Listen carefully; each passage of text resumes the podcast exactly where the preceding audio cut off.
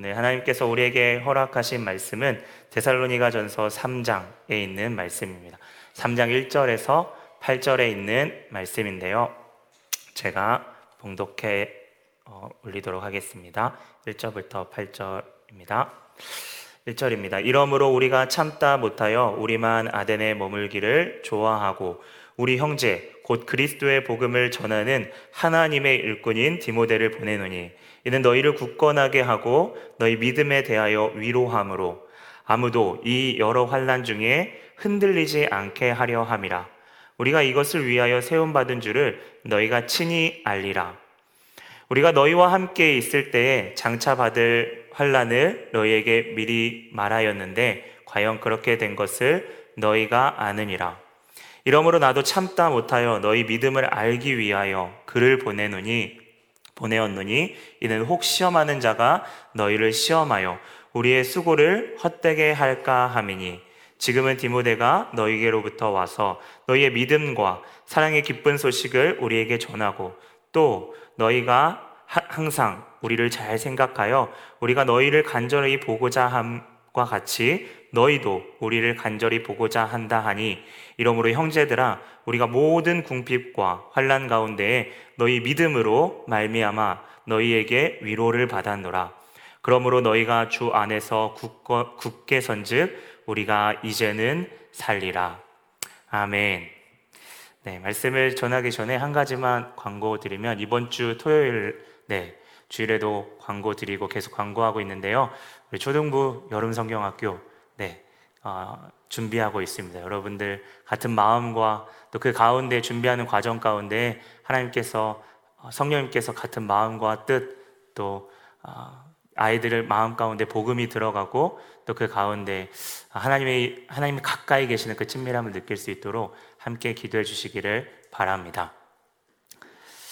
네, 오늘 영혼에 대한 염려라는 제목으로 데살로니가 전서 3장 1절에서 8절 말씀을 여러분과 함께 나누려고 합니다. 어, 팬데믹을 지나며 우리는 우리 주변의 사람들이 어, 믿음으로 나아가지만 그 터널을 지나는 가운데에 때론 지쳐서 이제는 어떻게 나아가야 될지 모르는 그러한 상황 가운데 놓여 있는 지체들을 때때로 보게 됩니다.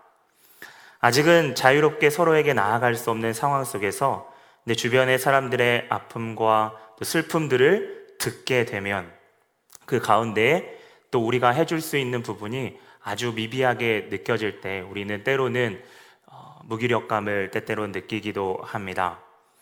때론 예수님을 믿는, 믿지 않는 사람들이 신이 있다면 어떻게 이 세상이 이렇게 고통받는데 침묵하시냐고 분노의 화살들을 그리스도인들에게 어, 겨누기도 합니다. 그리고 그 가운데 덕이 되지 못한 행동을 우리가 조금이라도 보이게 된다면 그 분노는 더 커지게 되고 때론 애매한 상황에 놓이는 경우에 우리가 믿음으로 나아가야 된다는 것을 알지만 우리 자신이 위축되어서 그저 그 자리에 침묵하고 머물기도 합니다. 이러한 상황에 놓인 지체가 우리일 수도 있고요. 아니면 우리 주변에 있는 지체들일 수도 있, 어, 있겠다는 생각을 하게 됩니다. 하지만 아마 이런 가운데 우리는 그리스도인으로서 하나님의 마음에 순종하면서 어, 서로를 돌보며 사랑하고 케어해주고 싶은 그 마음이 우리 모두에게 있을 줄을 압니다. 어, 우리는 지난 어, 한달 전에 데살로니가전서 2장 후반부를 나누면서 바울이 그들에게 가고 싶어도 갈 수 없는 상황 가운데 하지만 주님의 마음을 포기하지 않고 주님이 그러하셨던 것처럼 여러 방면으로 그들을 찾고 보고 싶어 하며 두드리는 모습을 보게, 어, 보게 되었습니다. 바울은 데살로니가 성도들에게 가고자 하는 마음이 컸습니다. 어, 2장 후반절에 여러분 한번 다시 한번 보시면 사단이 그가 가는 것을 막았지만 그의 열정은 주님이 주시는 지혜에 따라서 그의 형제 디모데를 이제 파송하게 되는 거죠. 어, 성경에 보니 그를 형제라고 묘사하면서 그리스도의 복음을 전하는 하나님의 일꾼이다 라고 하는 그러한 묘사하는 것을 보게 되면 바울이 직접은 가지는 못하지만 어, 성도들이 어, 디모데에 대해서 자신과 동일하게 여겨주기를 원하는 그 간절함이 있었을 겁니다. 디모데는 바울과 마음을 같이 했고 충성스러운 일꾼으로서 그가 바울의 마음을 그대로 대변할 수 있는 어떤 적격자였습니다. 어떤 사람들은 이렇게 이야기한다. 합니다. 인종적인 어떤 특징을 가지고 이렇게 추측하기도 하는데요.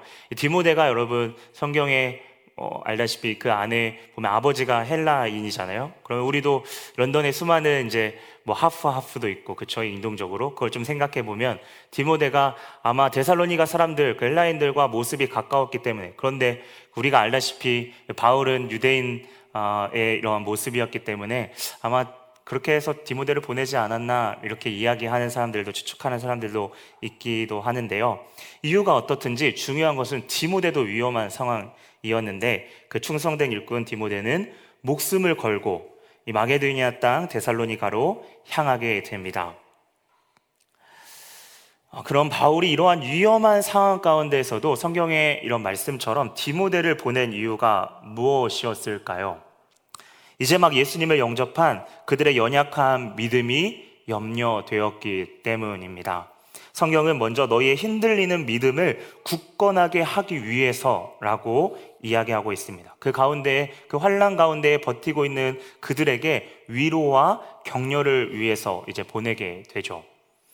두 번째로는 그들이 전에 예고했던 그 환란을 잘 극복하고 있는지 마치 어, 우리가 화단 또 정원에 이런 무엇인가를 가꿀 때 물을 주면서 이것이 잘 자라는지를 계속 지켜보는 것처럼 멀리 떨어져 있어서 지금처럼은 이제 미디어가 있으면 계속 뭐 줌이나 이런 걸로 대화를 했겠죠. 그런데 그 당시에 그 없었던 그러한 아무것도 없었던 상황에서 그들의 상태, 그들이 어떻게 자라고 있는지에 대해서 알기 위해서 디모데를 보냈습니다. 제가 봉독해 드렸던 이 성경 말씀을 다시 한번 여러분이 보게 되면 어, 때로는 이런 생각이 들 수도 있습니다. 바울의 염려와 근심을 볼 때 어쩌면 그에게서 평강이 없어 보입니다. 염려와 근심이 그의 영혼을 짓누르는 것처럼 보이며 노심초사하는 모습도 사실 그런 모습을 지울 수가 없는 것이죠. 이러한 모습을 생각하면서 이러한 구절을 또 떠올리는 분들이 계실 수도 있습니다. 빌립보 교회에 보내는 편지에 있어서 아무것도 염려하지 말고 다만 모든 일에 기도와 간구로 너희의 구할 것을 감사함으로 하나님께 아뢰라. 그렇다면 바울의 믿음이 지금 데살로니가 시기 초기의 시기에는 빌립보 편지는 옥중 서신이기 때문에 바울의 끝에 부분이거든요. 처음에는 없었다가 그러면 나, 나중에는 네 그렇게 믿음이 있었던 걸까요? 지금 그가 하나님을 신뢰하지 못해서 이렇게 전전긍긍하는 모습을 보이는 걸까요?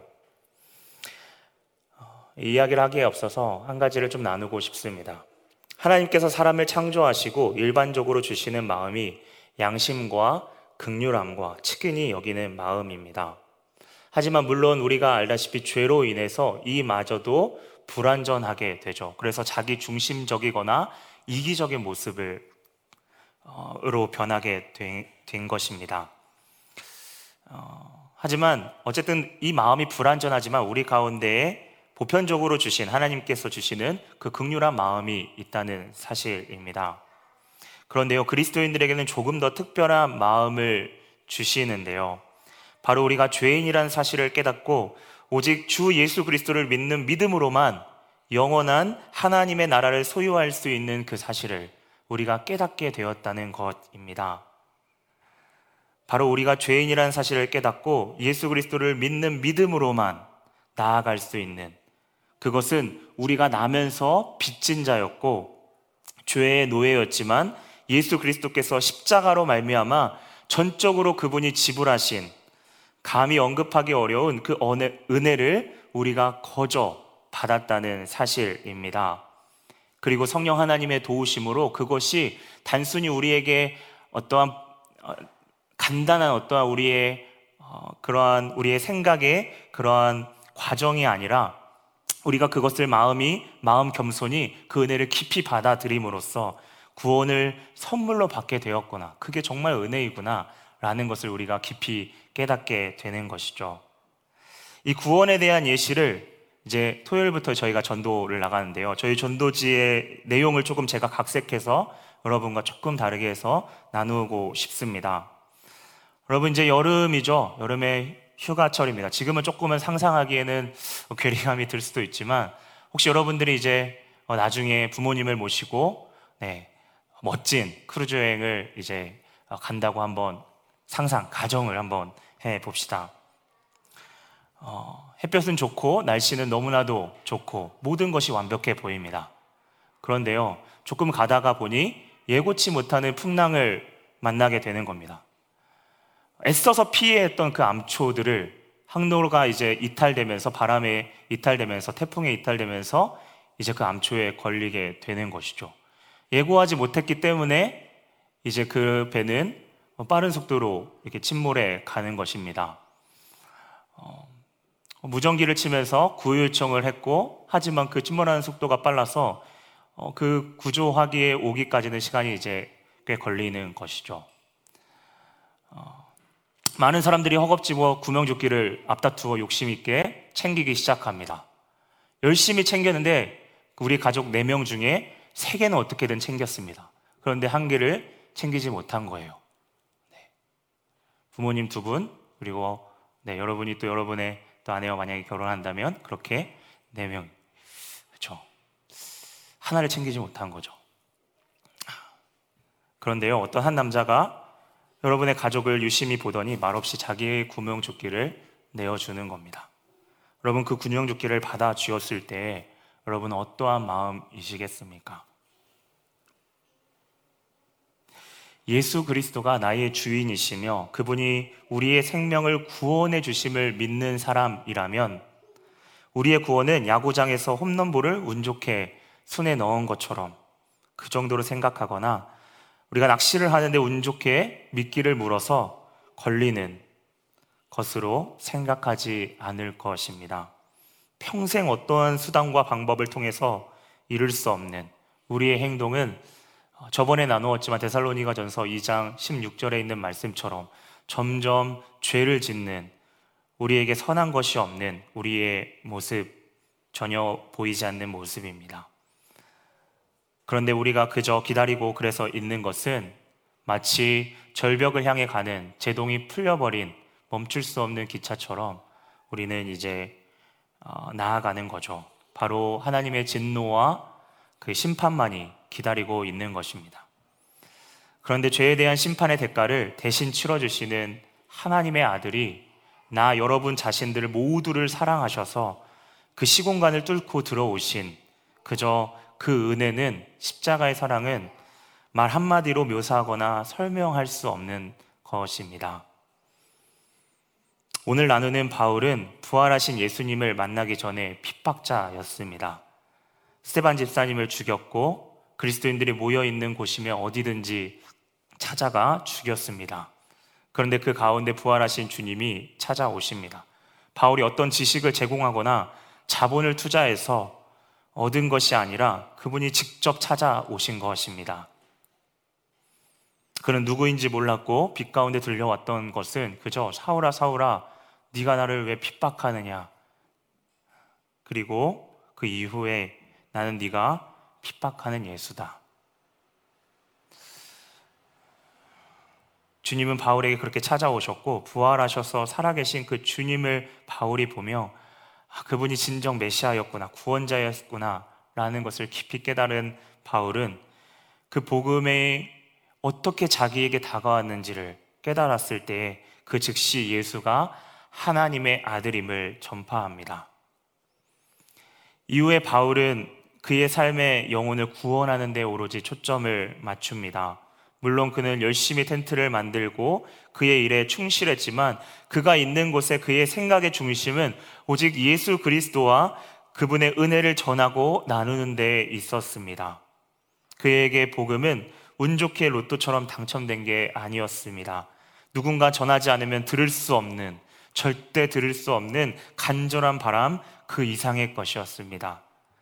그 마음으로 오늘 자신이 가지 못하는 가운데 어떻게든 디모데를 보내면서 그 영혼들의 믿음을 지키며 주님께로 인도하려는 그 마음이 바로 오늘 바울의 마음입니다. 그렇게 생각할 때에 우리에게 영혼에 대한 염려는 어쩌면 구원받은 우리에게 있어 선택이 아니라 아주 마땅히 있어야 되는 그러한 모습이라는 사실입니다. 영혼의 극률함과 불쌍함은 물에 빠져 죽어가는 사람을 보며 어떻게 살릴지 고민하는 그 애타는 마음과 비슷하고 오히려 그 이상의 부분이 우리 가운데에 있어야 된다는 사실입니다. 사람을 살리는데 그것을 모르는 그 상대의 처지를 우리가 관대하게 물어보면서 그렇게 공감해 줄 수 없다는 것입니다. 물에 빠져 있는데 살려줄까요? 그대로 둘까요? 이렇게 물을 수 없는 거죠. 어떻게든 죽을 힘을 다해 건져내야 되는 거죠. 그 염려, 그 마음, 그 간절함이 오늘 바울에게 있었습니다. 고린도 후서 7장 10절에 있는 말씀입니다. 하나님의 뜻대로 하는 근심은 후회할 것이 없는 구원에 이르게 하는 회개를 이루게 하는 것이다. 라고 말씀하시죠. 세상의 근심은 사망을 이루는 것이다.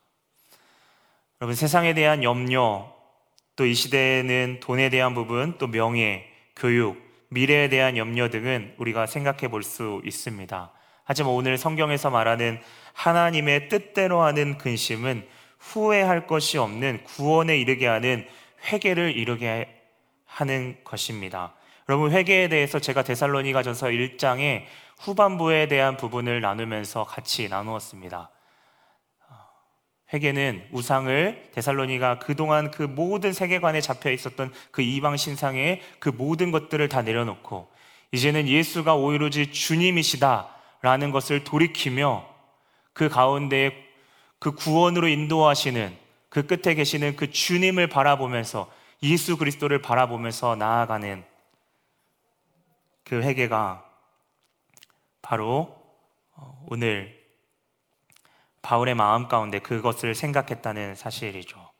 하나님께 방향을 틀어서 그 어떠한 것도 벗어 던지고 그저 살아야 한다며 던져주신 그, 유, 그 유일한 구명조끼를 잡고 예수를 따르기로 작정하는 그 구원에 이르게 하는 회개를 오늘 하나님의 뜻대로 뜻 안에서 전하는 그 자의 근심 가운데 그러한 부분들이 시작되었다는 사실입니다. 영혼에 대한 근심, 염려는 구원이 얼마나 소중한지, 십자가의 참 의미와 부활하심이 얼마나 나에게 큰 기쁨이며 소망인지 아는 사람들에게는 절망적인 상황에서도 영혼을 절대 표기하지 않는 끈질김이 자연스럽게 보인다는 것입니다. 마태복음 13장 45절에서 46절에 있는 말씀입니다. 이에 대해서 묘사하고 있죠. 천국은 마치 좋은 진주를 구하는 장사와 같으니 극히 값진 진주를 발견함에 가서 자기의 소유를 다 팔아 그 진주를 사느니라. 이 비유를 이 시대로 치환한다면 천국은 마치 세상에 도저히 고칠 수 없는 병을 치료할 수 있는 유일한 치료제를 발견해서 가서 자기의 소유를 팔아 그 치료제를 사느니라. 육신의 아픔에 대해서 여러분 이 간절한 마음이 너무나도 당연하거늘 우리는 영혼이 영혼이 구원받는 문제에 대해서 그 믿음이 넘어져서 하나님을 떠날까 조마조마하는 그 마음이 우리 가운데 그렇게 심각하게 그것들을 받아들이지 않는다면 영혼 구원에 있어 무엇인가 우리가 고민해야 되는 부분이 분명히 있지 않을까 생각합니다. 로마서 9장 1절에서 3절입니다. 내가 그리스도 안에서 참말을 하고 거짓 말을 아니하노라. 나에게 큰 근심이 있는 것과 마음에 그치지 않는 고통이 있는 것을 내 양심이 성령 안에서 나와 더불어 증언하노니 나의 형제 곧 골육의 친척을 위하여 내 자신이 저주를 받아 그리스도에게서 끊어질지라도 원하는 바로다. 참 특이한 거는요. 바울이 8장, 이 9장 그 바로 전장의 마지막 절에 보게 되면요. 우리가 아는 말씀입니다. 우리를 그 어떠한 것도 끊을 수 없다고 말하죠. 내가 확신하노니 사망과 생명이나 천사나 천사들이나 권세자들이나 현재이나 장래, 능력, 높음, 기쁨, 다른 어떠한 피조물이라도 우리 주 예수 그리스도 안에 있는 하나님의 사랑에서 끊을 수 없다. 여러분 그랬던 바울이 하나님의 사랑과 주권을 믿고 생각하다가 죄 가운데 빠진 영혼들을 볼 때 하나님의 주권과 신뢰가 갑자기 확 사라져서 믿음이 없이 그렇게 이야기했을까요? 그분에 대한 신뢰나 주권에 대한 부분에 변함은 없었습니다. 여러분, 바닷가에 즐겁게 모래 놀이를 하고 있는 여러분 아들과 딸이 만약에 있다면 언제 성남 파도가 순식간에 덮칠지 모르는 그 가운데 언제든 뛰어들 준비를 하며 지켜보는 이 아비의 모습과 같습니다. 고린도후서 2장 4절입니다. 내 마음에 큰 눌림과 걱정이 있어 많은 눈물로 너희에게 썼노니 이는 너희로 근심하게 하려 한 것이 아니요 오직 내가 너희를 향하여 넘치는 사랑이 있음을 너희로 알게 하려 함이라. 여러분 그에게 사랑이 뭘로 치환되냐면 걱정이 바로 사랑이라고 이야기합니다. 그에게 걱정이 사랑의 표현이었다고 말하죠. 그러한 면에서 우리는 영혼을 위해서 기도하기 앞서서 우리에게 넘치는 십자가의 사랑이 우리 가운데 계속해서 있는지 우리가 깊이 묵상하기를 원합니다. 영혼에 대한 마음이 자연스러운 것인데 우리에게 영혼에 대한 마음이 부족함을 느낀다면 혹시 주님이 나에게 주신 허락해 주신 십자가에 대한 그 깊이와 높이와 그 너비를 획일적으로 우리가 생각하거나 우리가 단순하게 우리의 생각 안에 있는 수준으로 생각하지 않았는지 우리가 먼저 함께 돌아보기를 원합니다. 그래서 먼저는 주님의 은혜를 더 깊이 느끼고 주님께서 그것들에 대해서 이해하고 주님께서 더 그 마음을 부어 주실 때에 계속해서 우리는 강구할 수 있는 겁니다. 그 은혜와 더불어 내 주변에 이제 그 시야를 넓혀서 영혼에 대한 마음을 주셨다면 영혼에 대한 우리는 무엇을 생각하며 우리는 기도하며 나아가야 할까요? 서두에도 제가 이야기했지만 디모데를 보내는 이유를 다시 한번 기억할 필요가 있습니다. 먼저는 그들의 믿음을 굳세게 하는 데에 있었습니다. 그 가운데 성령께서 지혜를 주시는 것을 보이는데요. 지금 데살로니가 교인들은 어, 제가 서두에 이야기했지만 초신자였습니다. 그들에게 필요한 것은 믿음을 세워가는 데에 격려와 위로였습니다. 물론 때에 따라서는 책망과 분명한 사실을 강하게 전달할 때도 있습니다. 바울의 다른 서신을 보게 되면 그러한 모습이 실제로 보이죠. 하지만 지금은 그 영혼을 기도하며 떠올릴 때 그들에게 필요한 것은 위로와 격려였습니다. 그리고 동시에 그들이 하나님의 말씀을 진실하게 지키고 끔찍한 그 환란 가운데 인내하면서 그 길을 걸어가고 있는지를 우리가 계속 살피는 것입니다. 사실 여기에 바울의 그 사랑의 마음이 담겨 있음을 우리는 보게 됩니다.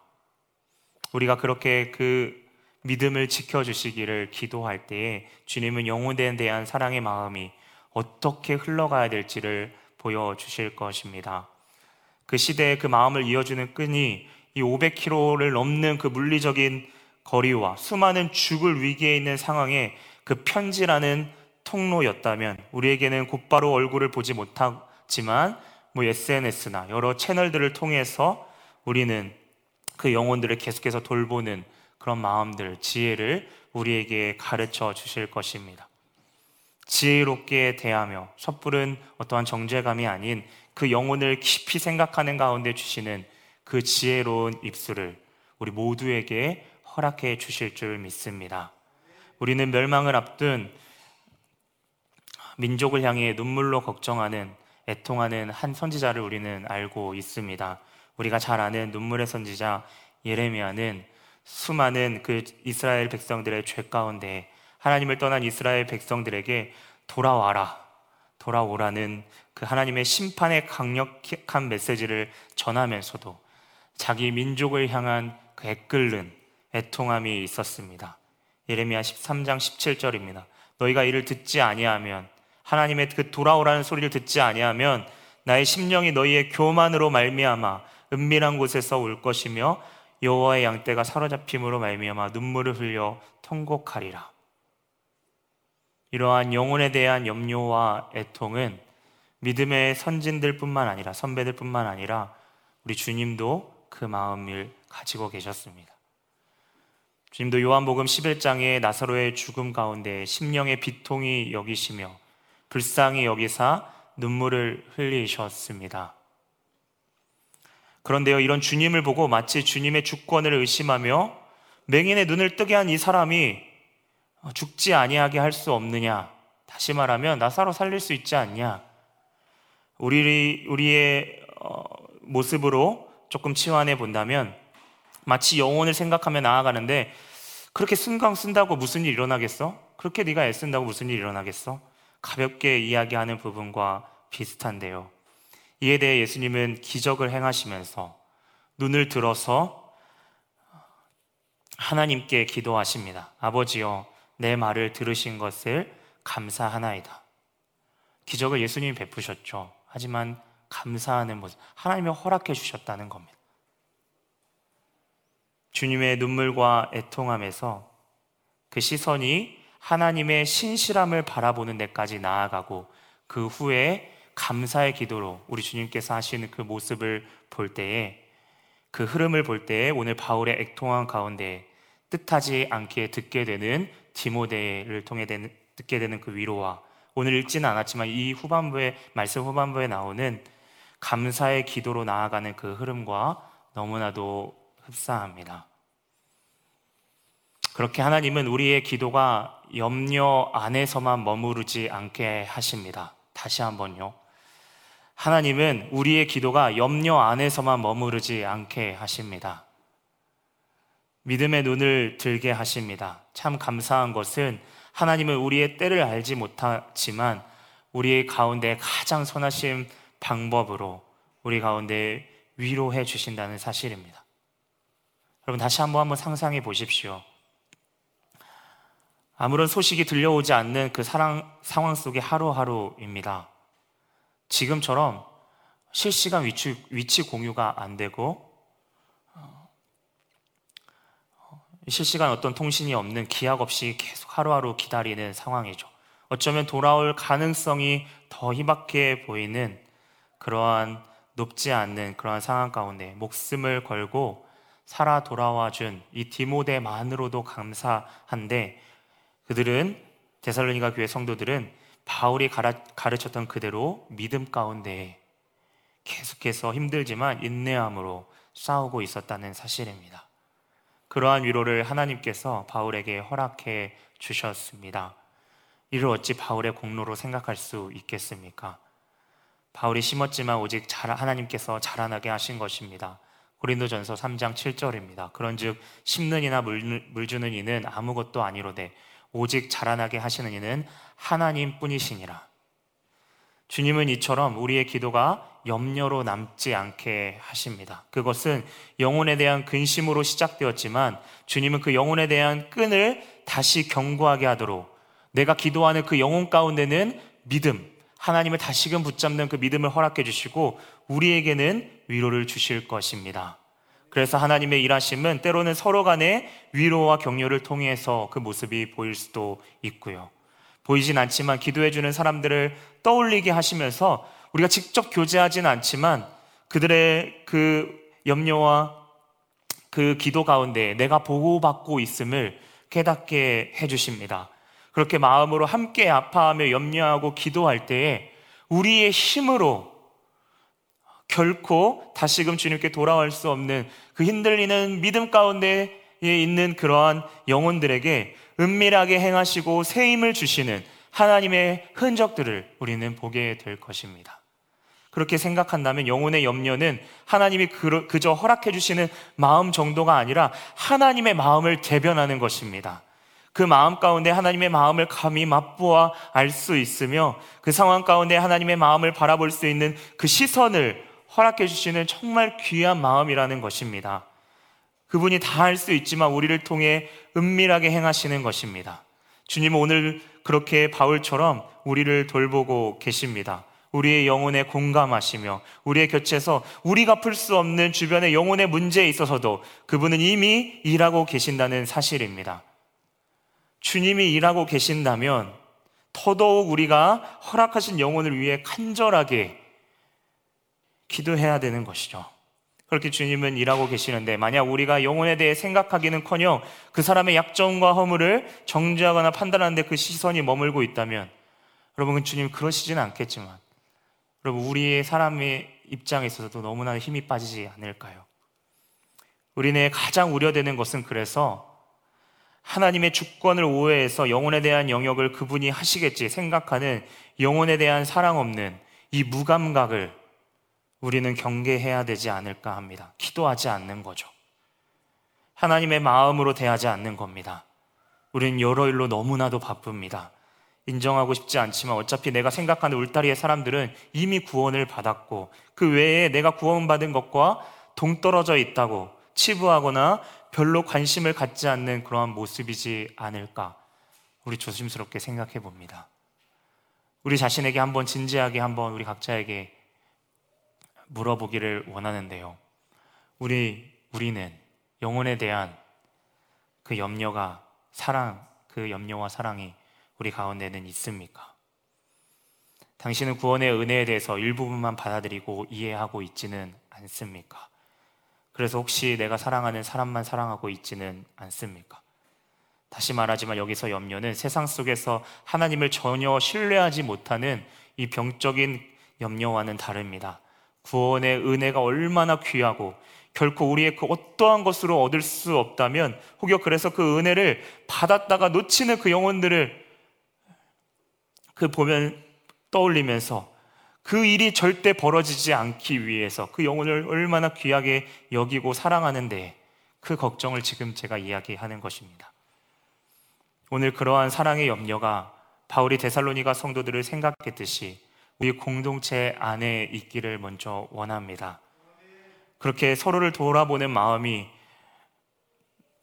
모여서 보이진 않지만 이 영적인 그물망이 더욱더 촘촘해져서 정말 아파하는 사람들이 언제나 편하게 나누고 주님 안에서 쉴 수 있는 공동체가 되기를 간절히 원합니다.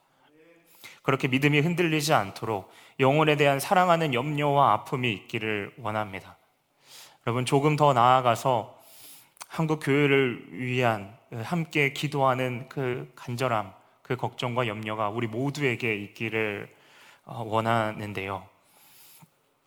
이 시대에 여러모로 한국 교회가 세상에 참 많은 욕을 듣고 있습니다. 오늘 어, 아침에도 뉴스 가운데 참 많은 그 교회에 대한 어떤 그런 공격적인 그런 모습을 보면서 참 마음이 아팠습니다.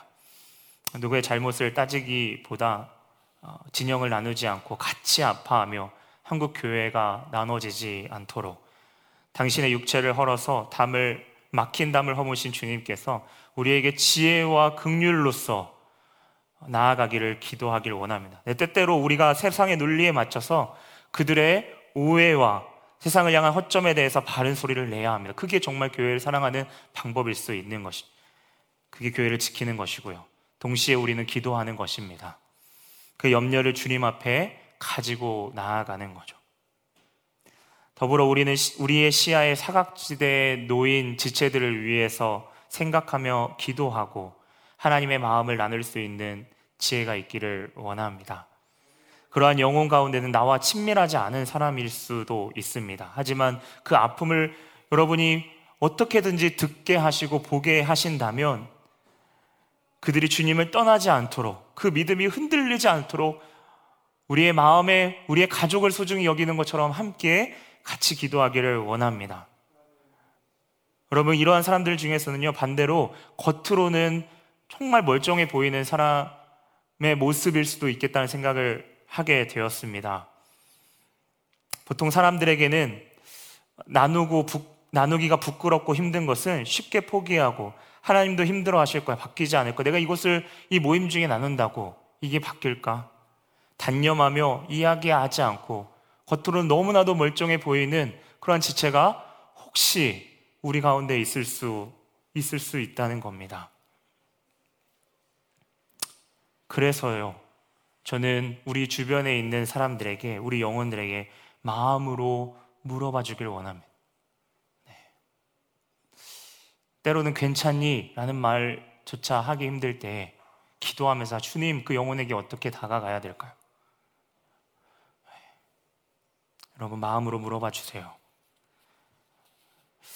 그리고 우리 각 사역 사역에 자리하고 있는 리더들을 위해 염려와 눈물로 함께 기도해 주시기를 원합니다. 오늘 읽은 3장 6절은 당시의 데살로니가 성도들이 어떻게 바울을 대하고 여겼는지를 보여줍니다. 하반절에 있는 말씀인데요.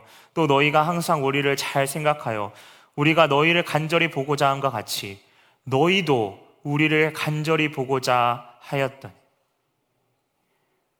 여러분 리더를 생각하며 기도했다는 겁니다. 그들도 같이 마음을 했다는 겁니다.